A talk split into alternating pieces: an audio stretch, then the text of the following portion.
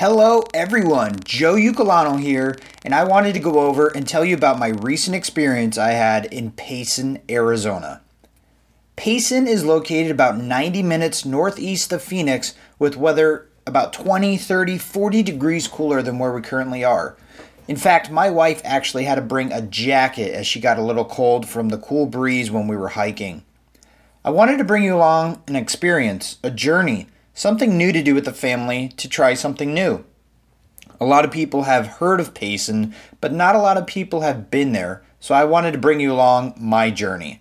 Follow along a bit more and learn more of what Arizona has to offer. One of the biggest draws of Payson is the Mogollon Rim. This geological feature cuts across the state of Arizona, extending approximately 200 miles, starting from northern Yavapai County moving east near the border of New Mexico. My last stop in Payson was at Willow Springs Lake. This very scenic setting is a heavily forested area on the edge of the Mogollon Rim. The water surface of the lake is about 158 acres with an average depth of 60 feet.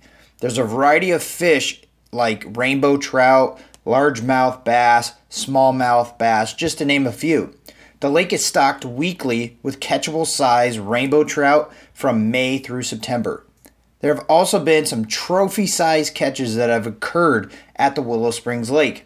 Other activities include boating, camping, and hiking. There are two campgrounds, uh, including the Sinkhole Campground, which is closest to the lake and is open year round. The landscape here is simply gorgeous, and at an elevation of about 7,500 feet, you can expect very pleasant temperatures with a cool, colorful autumn and a cold and snowy winter. So, what do you guys think? This sounds pretty amazing. The scenery is beautiful, pretty cool activities that you can do. Hopefully, I've given you a couple ideas for you and your family or for yourself just to get away and explore a little bit more about the great state of Arizona that we live in.